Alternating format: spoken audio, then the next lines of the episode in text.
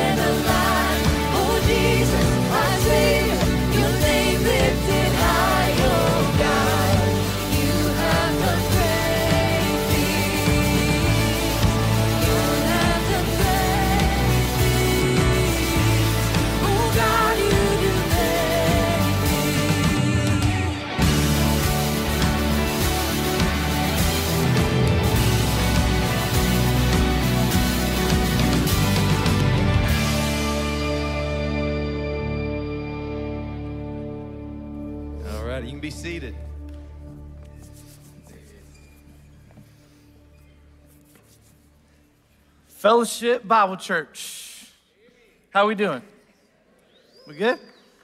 It is, I see people I know. This is good. Don't wave at me. I get really distracted. Squirrel. I mean, I don't want, I don't want. So, uh, my name's Simon Foster. I get the incredible privilege, um, or maybe the scary opportunity that they gave me a mic this morning. And, but I, I do, when I have a mic, I don't take it for granted. Like, it's a privilege to speak to my church family. That's you guys. So you're my brothers and sisters in Christ. So I'm going to share with you something on my head and on my heart. So over Christmas break, I went to Roanoke, Virginia, and an unexpected Christmas memory was made. Not a fun one.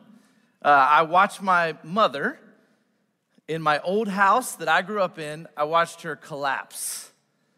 And it was just one of those moments that shook me to the core. And she collapses, she's not responsive. Um, and I, I, remember being sh- like, I'm just shooken by this, and I'm not sure what to do. And I remember standing outside of my childhood home, and I'm watching the EMTs get her in the ambulance, and they start to drive away. And I'm just standing on the curb, watching my mom, not knowing what's gonna happen next. Have you ever had a moment like that? And she's leaving, and here's what happens next that should give you, it's gonna give you the theme that I have for this morning. A guy that I barely know, a neighbor, out of nowhere, walks from his house to me. I'm standing there watching the vehicle leave, sirens going, walks over and just hugs me. He doesn't say anything, he doesn't ask me any questions. He hugs me. Not only does he hug me, he just starts praying. He, he like prays a, a prayer that I will never forget. Hugs me, prays, and it was exactly the response that was appropriate in that situation. Fast forward a couple days. A lot of us in here were watching an NFL football game. And a 24 year old young man just collapses on the field. And I was watching everybody, can you relate to me? You're watching these ESPN sportscasters, analysts trying to figure out I had a script for tonight, I'm scrapping my script. How do we handle this? And they were just trying to figure out the words in a really hard situation. It was fascinating to watch this. But then one of the ESPN analysts did the same thing that this neighbor who's kind of a stranger did for me. Check it out.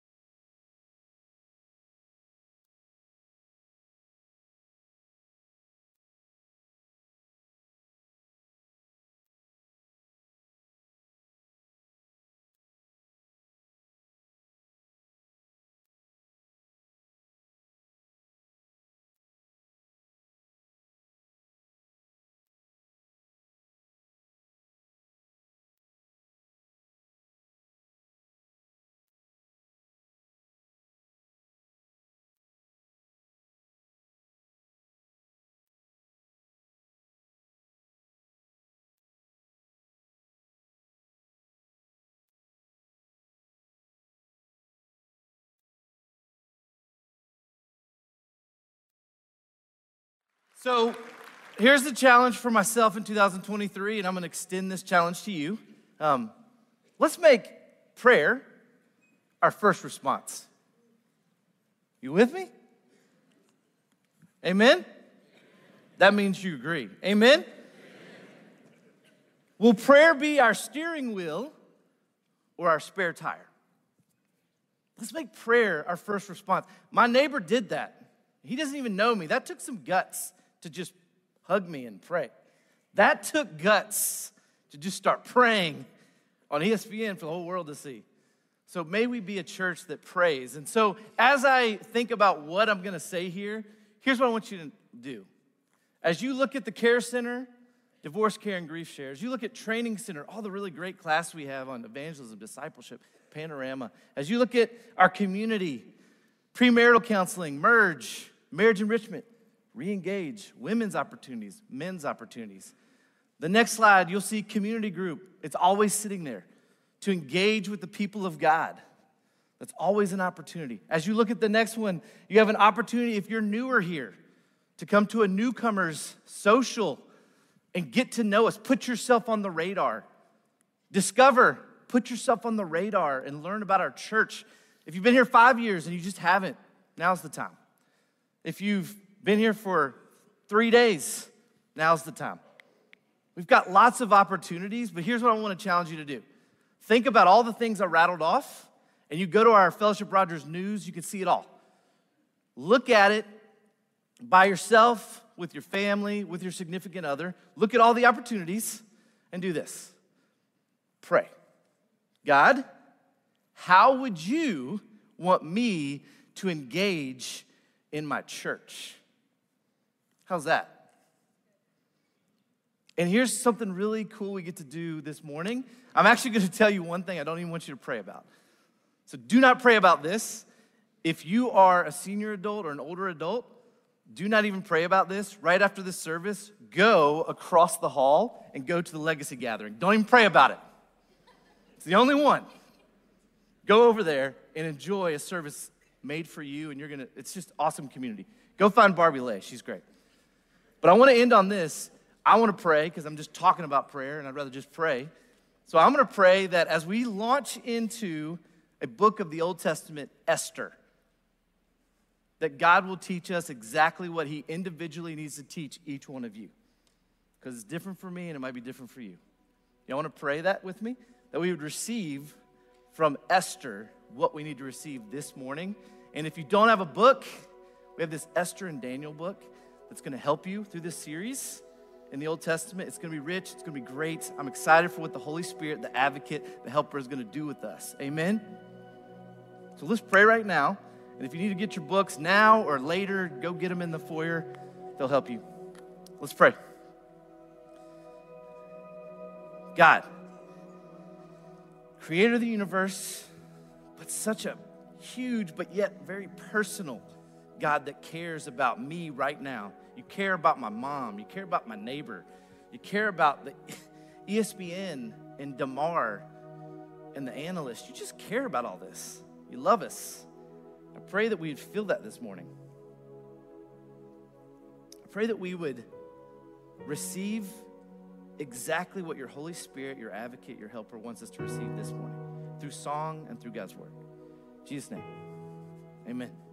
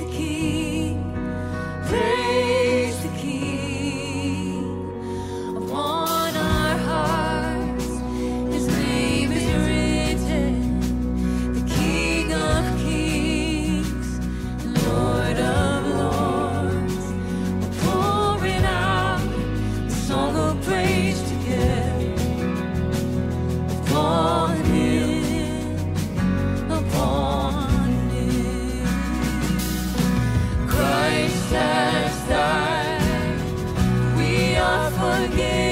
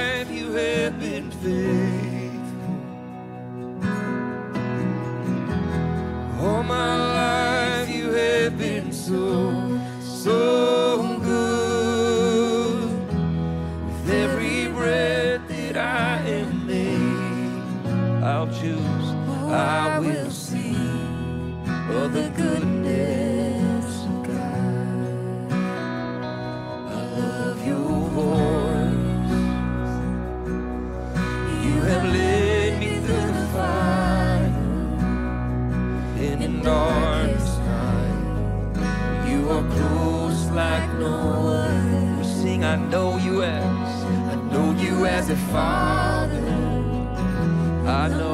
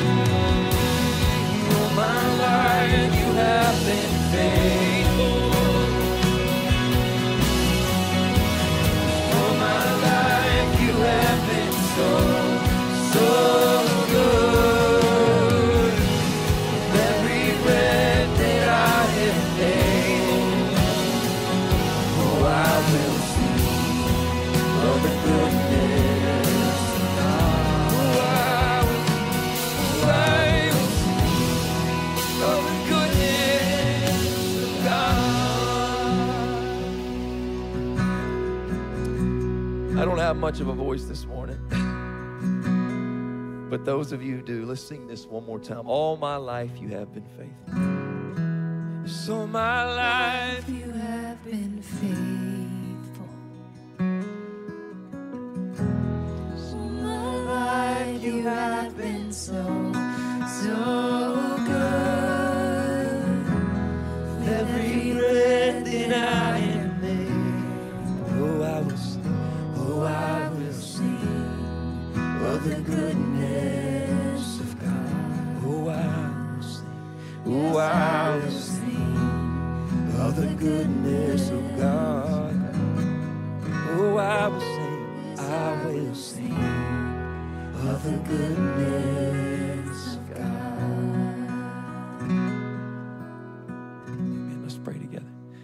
we're so thankful that you are good, you're always good, and you're altogether good. And so, Father, even on our worst day, help us remember your goodness. Even on the days where we feel we have the least faith, maybe our faith o meter is at zero, remind us that you remain faithful. So, Father, we love you. We thank you. We thank you for your goodness. We thank you for Jesus and everything that means for us. We praise you and we thank you. We pray these things in your name. Amen. Amen. You can take a seat. Well, good morning. Hey, my name is Nick, and uh, I've been here at Fellowship for 20 years, grew up here at FSM, and now get the joy of serving on the teaching team at our Saturday night congregation, Fellowship Mosaic. And it is it's a joy for me to be back with you this morning as we, uh, we kick off a new series and a new year together. So, good morning. I'm glad to be here. Hey, have you ever been a foreigner in a foreign land? You ever been somewhere where all the rhythms and the ways of doing life you're used to seem completely different. For some of you, that might be the US. Uh, you might be new to this country, and this might be your foreign land. And I just want to say we're glad you're here. Welcome. Some of you walking into a church might feel like entering a foreign land. And the language and the behavior and the activity, I mean, there aren't a lot of places in life where you wake up, you get ready, and you go sing with people for 15 minutes um, unless you're in a professional choir. So this can feel like a very foreign kind of place to you. And if that's the case, we're also glad that you're here. And, we hope to get to know you and make this place a little less foreign to you. I had the experience of being a foreigner in a foreign land when I was in college. Uh, my, my now wife and I were engaged to be married. It was the summer between our junior and senior year. And we sang in a choir for the University of Arkansas that did a tour of Central Europe. And so we did this tour together. And then after the tour was over, we were both going to different study abroad programs in Italy before we would then come back to the States and get married at the end of the summer. It was a really big summer. And uh, my MO in life tends to be to have a lot of confidence and very low prep. And that's just how I tend to tackle things. And so to get to my study abroad program in Florence, Italy, we finished our choir tour in Vienna. And I was supposed to be at an orientation at the school the next afternoon at like four or something like that. And I had a plane ticket from Vienna to Rome and then a lot of confidence. And this was before smartphones, this was before international plans on cell phones, so there's no like reaching out for any help that way. And so I, I Cassie and I, we were going to different parts of, of central Italy. We get on this plane from Vienna to Rome, and I get out of the plane in Rome and I discover that they don't speak English in Italy. Did you know that? Um, and so I start going around asking for help, and I'm getting nowhere. I then discover Florence isn't even a city that exists in Italy. They call it by a different name, Firenze. So I'm looking on this, these boards for Florence, and it's not there. So I go to where you, you get a train ticket at the airport, and after a whole lot of pointing and gesturing and confusion, I, I figure out how to get us train tickets from Rome to Florence, and then I walk to the platforms and have no idea how to read any of the timetables or any of the maps. And so I, I go to what I think is the platform for the train that we're supposed to get on. And it's like two minutes until the train is supposed to leave, and there's no train at my platform. And I look at the thing, I look at the, all the stuff around, and I realize the train that I'm supposed to leave on, that, that leaves in two minutes, is like 10 platforms down and we have two suitcases each and a backpack. And so we take off sprinting down this train platform, get to our train, throw our bags on the first car, and get on and are just like heaving as the train takes off. And we realize that we just jumped on the first class car, and our seats are 12 cars back. So then we're those obnoxious people walking down that narrow aisle, hitting everyone with our suitcases. All the people that paid good money to be in first class and not have to get hit by the American college students that don't know what they're doing. This is what it is to be a foreigner. All of the resources that you normally have for, for living life the way you're used to living, for really simple tasks, are taken away from you. And you're disoriented, you're incredibly vulnerable and dependent on someone else to see you and go, Can I help you out here? And to step in. And that experience of being a foreigner is a regular part of Israel's story in the scriptures, of being in a land that's not their own. But then there's another layer to it. Beyond just being a foreigner, there's, a, there's another experience of when you are a foreigner because you have been forced out of your home. When there's a place that you have a sense of belonging, that you call home, that you long to be, but you have been forced to leave and you are not allowed to return. You've been displaced. And there's a word we have for that when you're forced from your homeland and not allowed to return. It's called exile. And this experience of exile that the people of Israel went through was one of the most formative and shaping experiences of the nation of Israel. And in fact, it's so powerful that later on in the New Testament, the theme of exile is going to be picked up to describe life for believers in Christ. We'll get to that in a moment. But what set up the exile was an experience of conflict. When Israel was conquered by the people of Babylon, when their city, Jerusalem, was destroyed, when their temple where they worshiped God was burned to the ground and when two nations went to war against each other in these times, it wasn't just two nations, they thought of it as two gods going to war against each other. It wasn't just the conflict of Israel and Babylon, they saw it as the conflict between Yahweh and Marduk. Now, if that sounds foreign to you, that's not that different from the way we think of things today. During the Cold War, did we just see it as a conflict between the United States and the Soviet Union? No, we saw it as a conflict between ideologies between capitalism and communism and which one was going to win. These two nations having conflict was seen as a something more significant about what was true and what was helpful and what was best for people. And that's the same way they thought of it then, that when two nations had a conflict, their gods were going to war with each other. Therefore, when Babylon crushed Israel, everyone would have interpreted that as Yahweh was just defeated the God of Israel lost and is no longer able to protect his people? That would have been the question, the idea in the minds of Israel. And that gave birth to a new group of prophets during the exile, to whom God revealed what was happening, that he did not, in fact, lose, but there was a reason for what took place. So, to set up the book of Esther that we're starting today, we need to get just a little bit more context as to what's going on to make sense of the significance of this moment for Israel and for us today. So, we're going to do a mini tour of the Old Testament. Uh, many of us, whether you've grown up in church or not, our exposure to the Bible comes in little bitty chunks, verses here and there. And it's often hard to gain a, a big picture perspective on the story of Scripture. We actually have a class here at Fellowship called Panorama of the Bible that does that, that goes Genesis to Revelation, the whole story. I really encourage you um, to take that class as soon as you get the opportunity. You'll be hearing about it soon, I'm sure. Um, but what we're going to do this morning is we're going to cover a very brief survey of the Old Testament through four big events.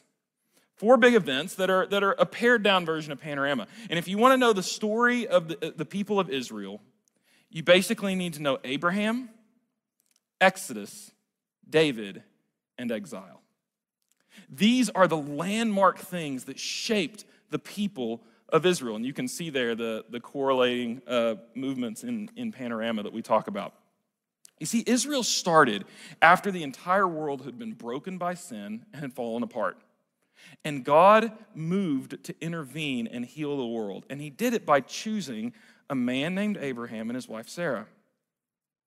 And he promised to bless them. He said, I'm going to take you to a land. And I'm going to place you in that land. I'm going to give that land to you. I'm going to give you a family that's going to grow into a nation. I'm going to protect you. And through you and your family, I'm going to heal the entire world. Think about the audacity of that promise to one couple I'm going to fix what's broken in the world through you and your family. And so he takes Abraham and Sarah there and, and he begins to work through them and he makes this promise in, in Genesis 12 and 15 and 17. You can see one portion of it on the screen now. And one of the patterns we see play out in this story over and over again is that when God makes a promise, God keeps that promise.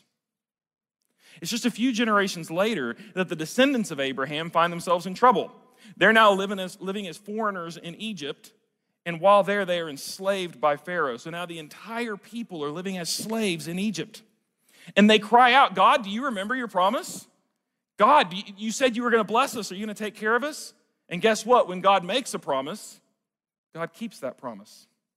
And so that leads to the story of the Exodus, where God rescues his people out of slavery, defeats Pharaoh, and brings them back into the land of promise. And on the way, he, he stops and meets with them at the mountain of Mount Sinai. And he speaks through Moses and he tells them, This is how I want you to live with me. This is what it's going to look like for you to know me and walk with me while you're in the land. And he says, If you'll be faithful to me, if you will be loyal to me as your only God, and love your neighbor well, everything's going to go great with you in the land. You'll be blessed. You won't have to fear foreign invaders. You won't have to fear suffering. But there's another side to that coin. In Deuteronomy, when Moses is laying this out to the people, he says, However, if you do not obey the Lord your God and do not carefully follow all his commands and decrees I'm giving you today, all these curses will come on you and overtake you. The Lord will drive you and the king you set over you to a nation unknown to you or your ancestors. There you will worship other gods, gods of wood and stone. God made a promise. If you're faithful, I'll take care of you. If you abandon me, you won't be able to stay in the land. And what does God do when He makes a promise? He keeps His promise. Years later, because God said He was going to give them a king, they got a king named David who was a man after God's own heart, who had a desire to know God and to lead the people in knowing God. And for a moment, it looks like the, like the glory of the kingdom of God is coming to earth in this man, David. And God makes another promise to David. He tells David, I'm going to have a descendant of yours on the throne of Israel forever. David's line will rule Israel and one day rule the nations. Everything looks like it's coming together. And you know how long it lasts? One generation. David's son Solomon becomes a pioneer for abandoning Yahweh in Israel, for abandoning the God of Israel. He goes after other gods. He commits about every disobedience you can. And as a result of Solomon's sin and the sin that comes, the whole nation begins falling to pieces. The book of Second Kings is a depressing read. It is just one failure after another. And after Israel, over generations, continues to rebel against God, to kill their neighbor, to oppress the poor, to chase after other gods, God remembered his promise. If you're faithful, you'll stay in the land and be safe. If you persist in disobedience, I will drive you out of the land. Because when God makes a promise, he keeps his promise. So that led to the exile. When, when God allowed Babylon to come in and crush Jerusalem and take the people away. And it was important for Israel to understand what happened in the exile was not that Yahweh failed to protect them, it was that Yahweh actually kept his promise to discipline them if they sinned. And so Israel comes under first the Babylonian Empire, where they're hauled off, and then the Persians capture the Babylonians. And when the Persians conquer the Babylonians, they kind of inherit uh, Israel by default. But under the Persians, a king is raised up named Cyrus who says, You know what? Israel, you can go home. Exactly, actually, God made a promise through Jeremiah that the exile would last 70 years. And in God's sovereign control, after 70 years, Cyrus said, You can go home. Return to your land, rebuild Jerusalem, rebuild the temple. And, and that's recorded for us in the book of Ezra. And it's in the context of this history and this story, this experience of exile, that we get these prophets and, and writers that tell us about life in exile. You see, all of the commands of the Old Testament they describe how Israel can structure a society that honors the Lord when Israel's in leadership, when they have control. But it's an entirely different situation to be a people in exile. They don't have control of the government, Uh, they don't get to structure society the way they want. Instead, they have to figure out how are we to be faithful to the Lord when we live in a place that doesn't honor the Lord. And that's why this picture of exile became an important theme for the New Testament church, because that was the experience of the first church. They lived in a, an empire called Rome that had no interest in honoring the Lord. At, at first, they hadn't even heard of Jesus, and, they, and Caesar could not care less about what it looked like to honor the Lord. So the early church wasn't interested in how do we change the government and the culture to fit our ethic, but rather how do we be faithful to the Lord when the government and the culture couldn't care less. They had no expectation or promise that they would win the culture wars. Their expectation and promise is that they would be faithful to the Lord regardless of what the culture does. And the message for a people in exile is when it seems like you are losing cultural influence on every front, that in no way affects your ability to be faithful to the Lord. And so we're going to look at the books of Daniel and Esther to, to gain perspective on what God's up to for a people living in exile, living in a home that is not their own. It's not the ultimate place they will be. While they continue to be faithful to the Lord in that place. Now, Daniel and Esther take pretty opposite approaches to doing this. In the book of Daniel, the people are in exile in Babylon, and Daniel is interested in pulling back the curtain on what God's doing. When everything seems crazy, Daniel, Daniel goes, Hey, God is in control, and let me show you his plan.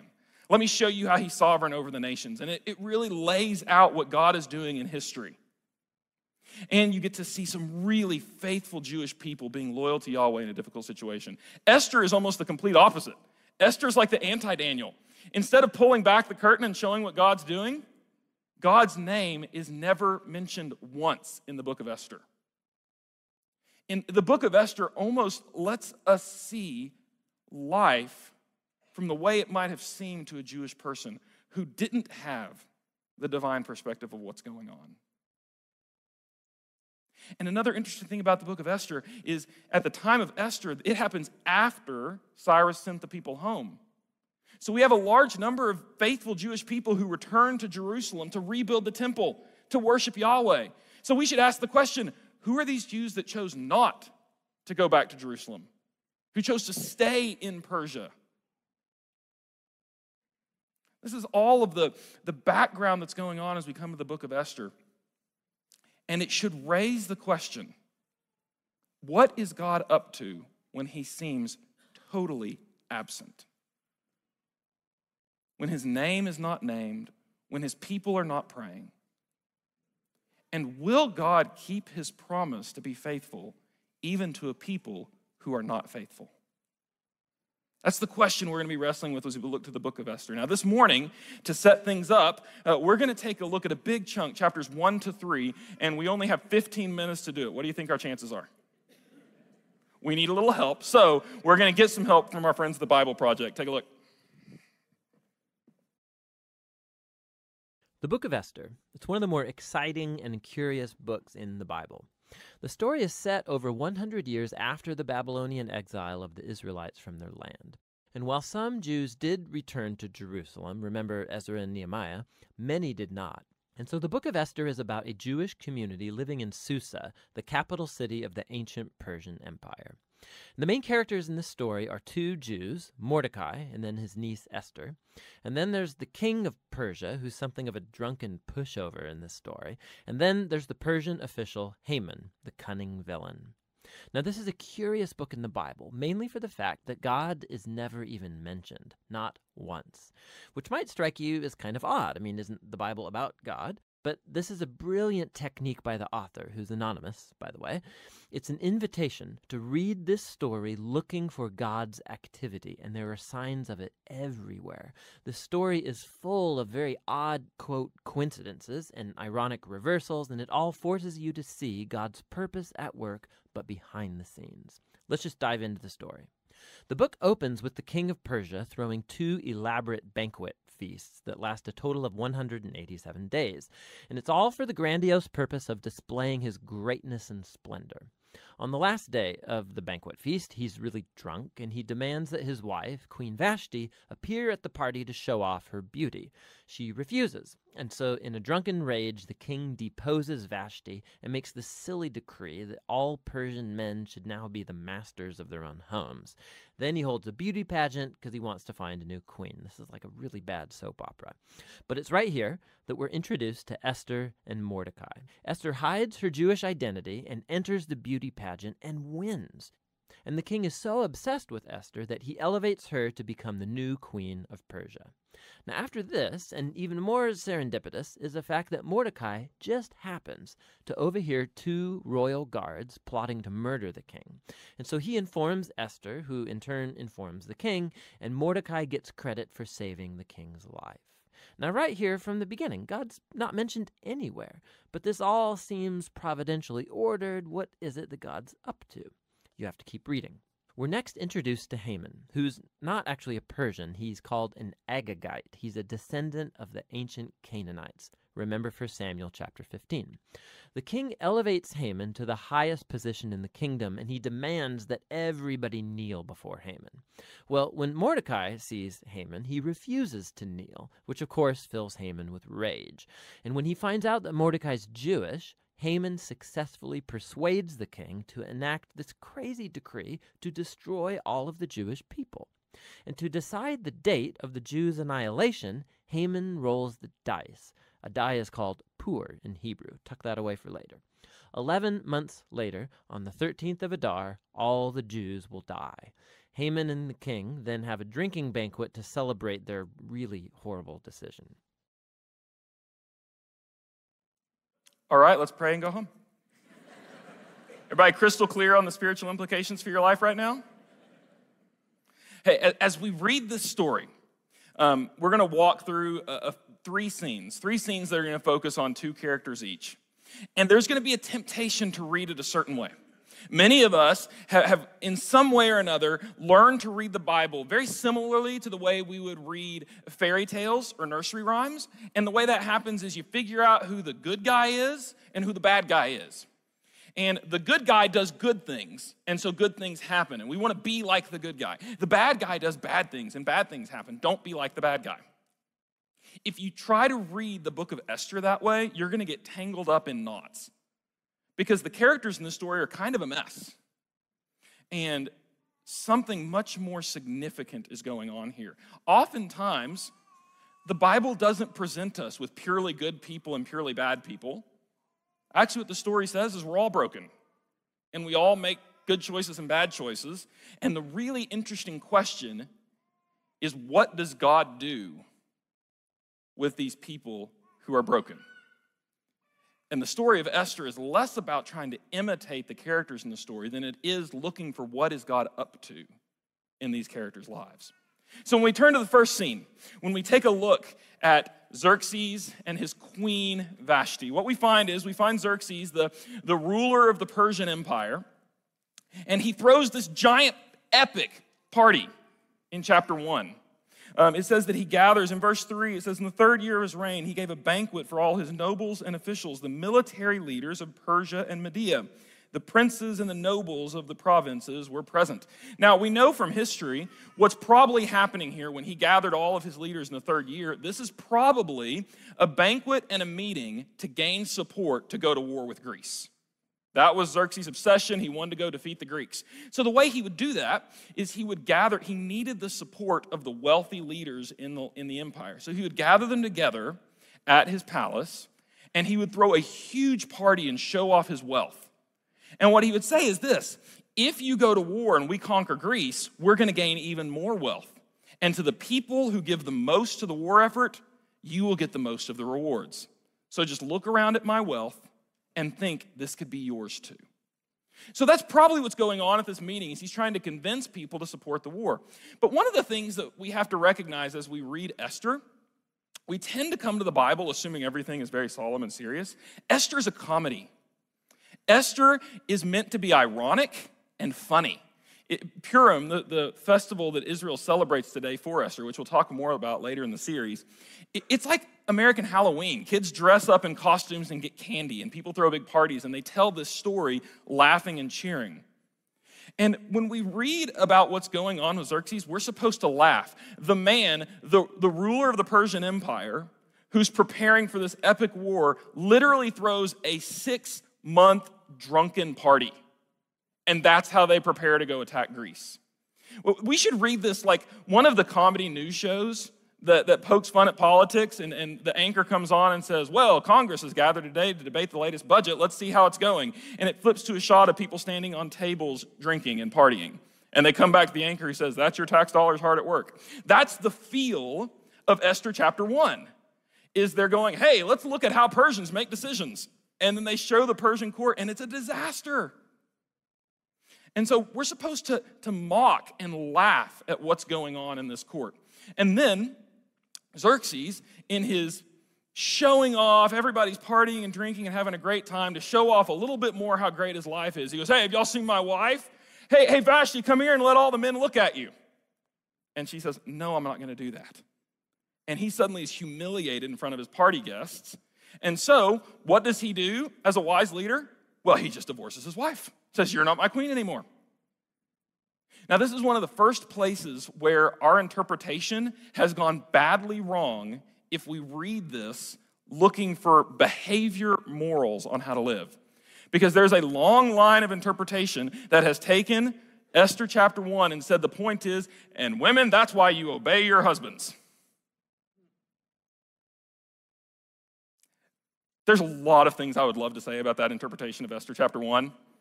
But let me just begin to tell you why that's not what it's about. What they want to do is they people who interpret that want to say Vashti is the example of a bad wife, and Esther comes in as the good submissive wife.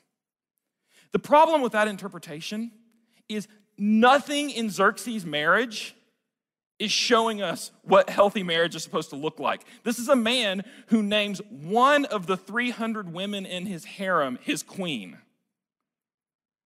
We are not being presented this story of Esther to teach us about marriage practice. Trust me, the Persian court is not the place you want to look to find how to have a healthy marriage. There are plenty of passages in the scripture where that's the focus. Esther's not it. The point of Esther is not to compare Vashti and Esther as wives. Now, in recent years, people have swung the pendulum the other way, and they've said, oh, here's how we should read Esther chapter 1. Xerxes is an example of patriarchy, and Vashti refuses to yield to masculine dominance and toxic masculinity. And in this reading, Vashti is the hero, and Esther's actually the villain who gives in and is passive in front of patriarchy. Now, there is no way in the reading of the book of Esther in its historical context that you can come up with a reading where Vashti's the hero and Esther's the villain. But both of these interpretations go wrong by assuming that what we should be doing is analyzing the characters to figure out which one is our role model. That's not what it's about. Instead, what chapter one is about is it's showing us how messed up and out of control this world is. It's showing us that things are upside down, and this man should not have the power he does because he clearly is an out of control person. And it's setting the stage to understand what a dangerous situation Esther's walking into. And so then we come to chapter 2, where we read that later, when King Xerxes' fury had subsided, he remembered Vashti and what she had done and what he had decreed about her. Then the king's personal attendants proposed, Let a search be made for beautiful young virgins for the king.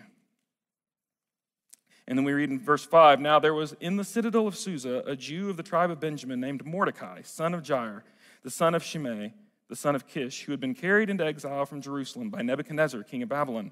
Among those taken captive with Jehoiachin, king of Judah, Mordecai had a cousin named Hadassah, whom he had brought up because she had neither father nor mother.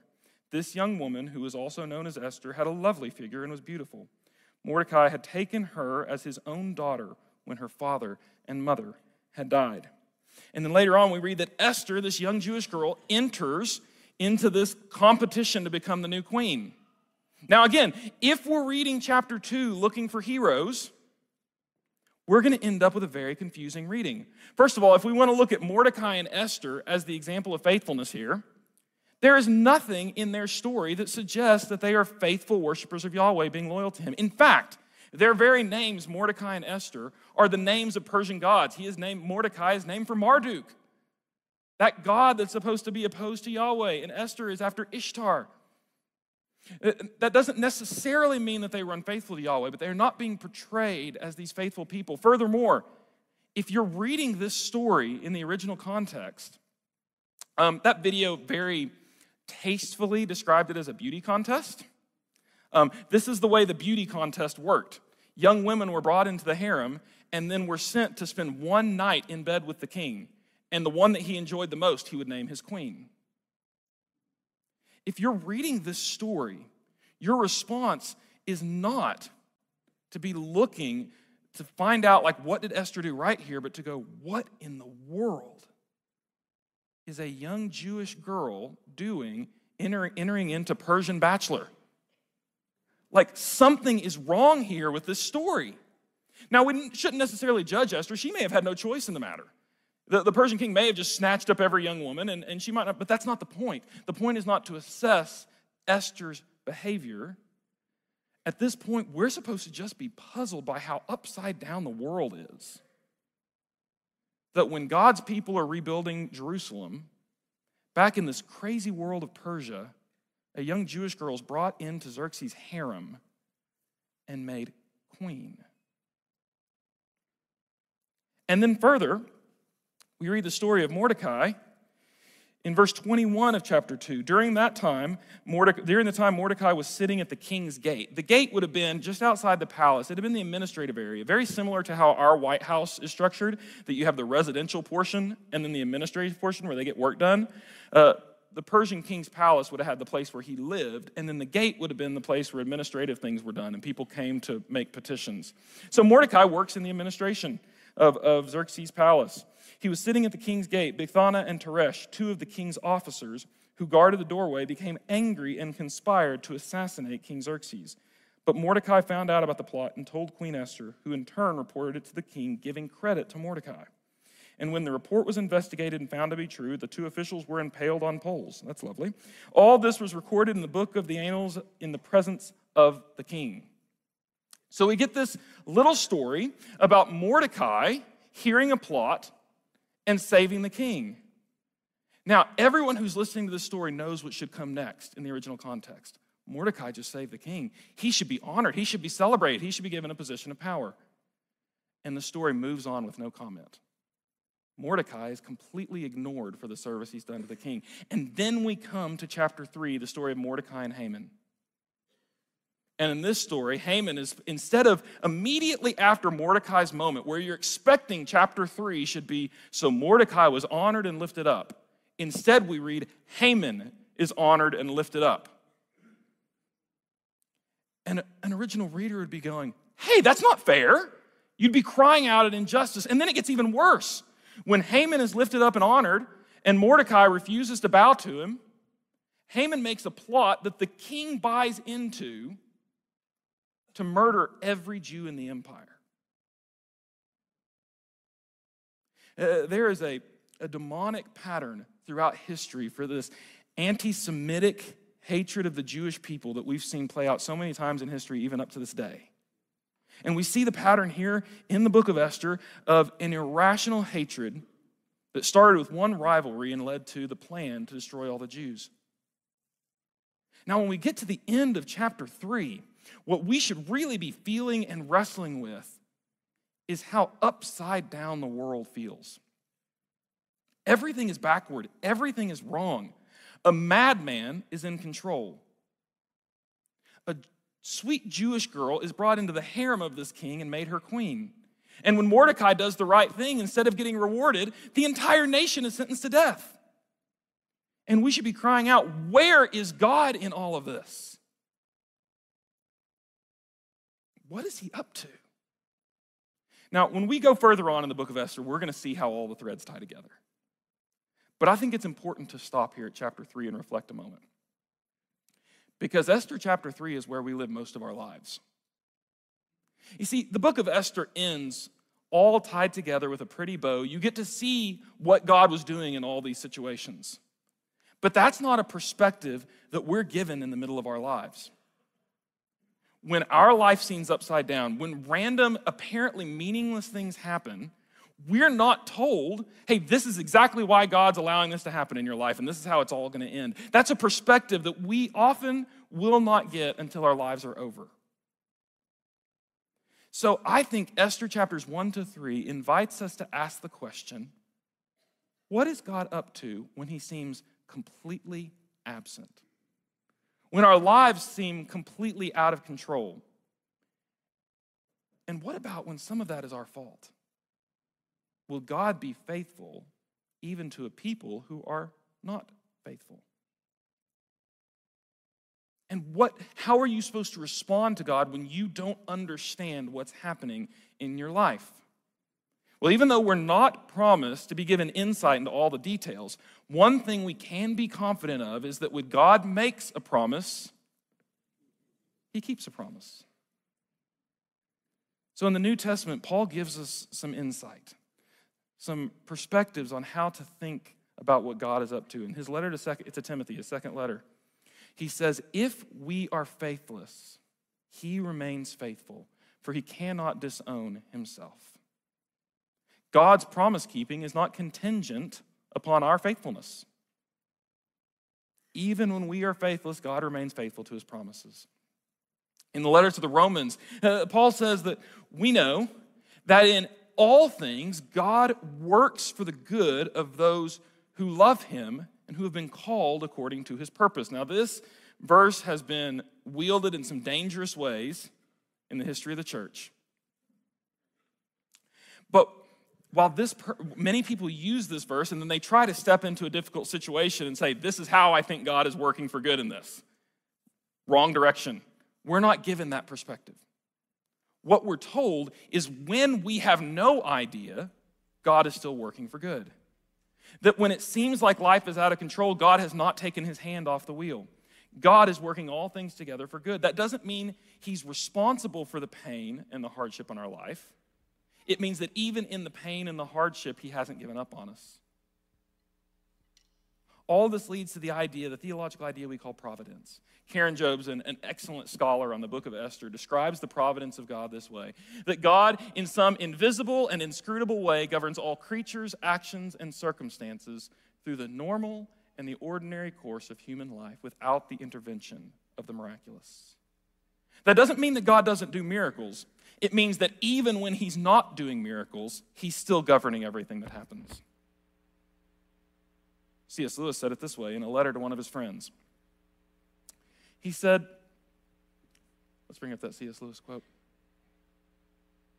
The great thing, if one can, is to stop regarding all the unpleasant things as interruptions of one's own or one's real life.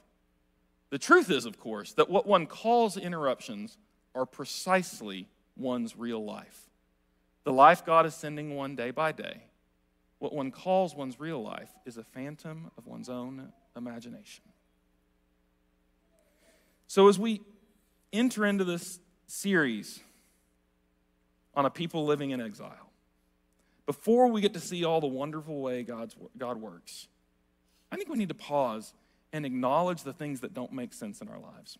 My guess is right now there are some threads in your story that seem to have gone in a horrible direction that you can't make sense of. And what I want to invite us to do as we get ready to sing about the faithfulness of God is to take a moment to acknowledge the things that don't make sense, to acknowledge the things that we don't know where they're going, and also acknowledge that a God who makes promises keeps them, and He is faithful. And as an act of faith, simply take those to the Lord in your mind and tell Him, Lord, I don't know what you're doing here, but I trust you to be faithful. Lord, we believe. Help our unbelief. Even when we don't understand and we cannot see what you're up to, help us to truly believe and trust that you are good. You've never failed us yet, and you never will. We ask these things in Jesus' name. Amen.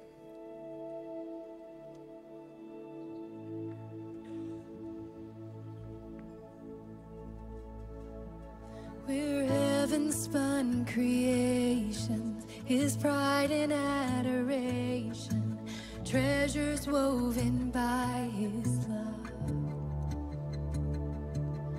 His careful hands, they hold us safe within his promise of calling and of destiny.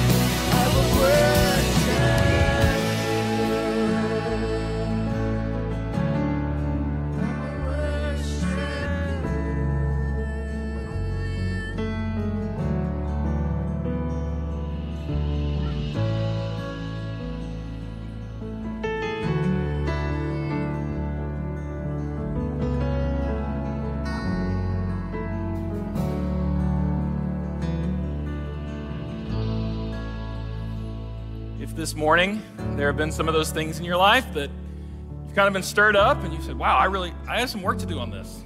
I really appreciate Simon's call to make prayer our first response. And we'd love the privilege of praying with you. And so if- if you want to do that, we've got a prayer room right over here to the side. We invite you just to come down and let us join you in prayer over what the Lord's doing in your life. And we want to connect with you and get to know you. This year, our prayer is that we will be a people who are faithful to the Lord. And that faithfulness is rooted in knowing that He is faithful. Because when God makes a promise, be blessed, fellowship. Have a great week.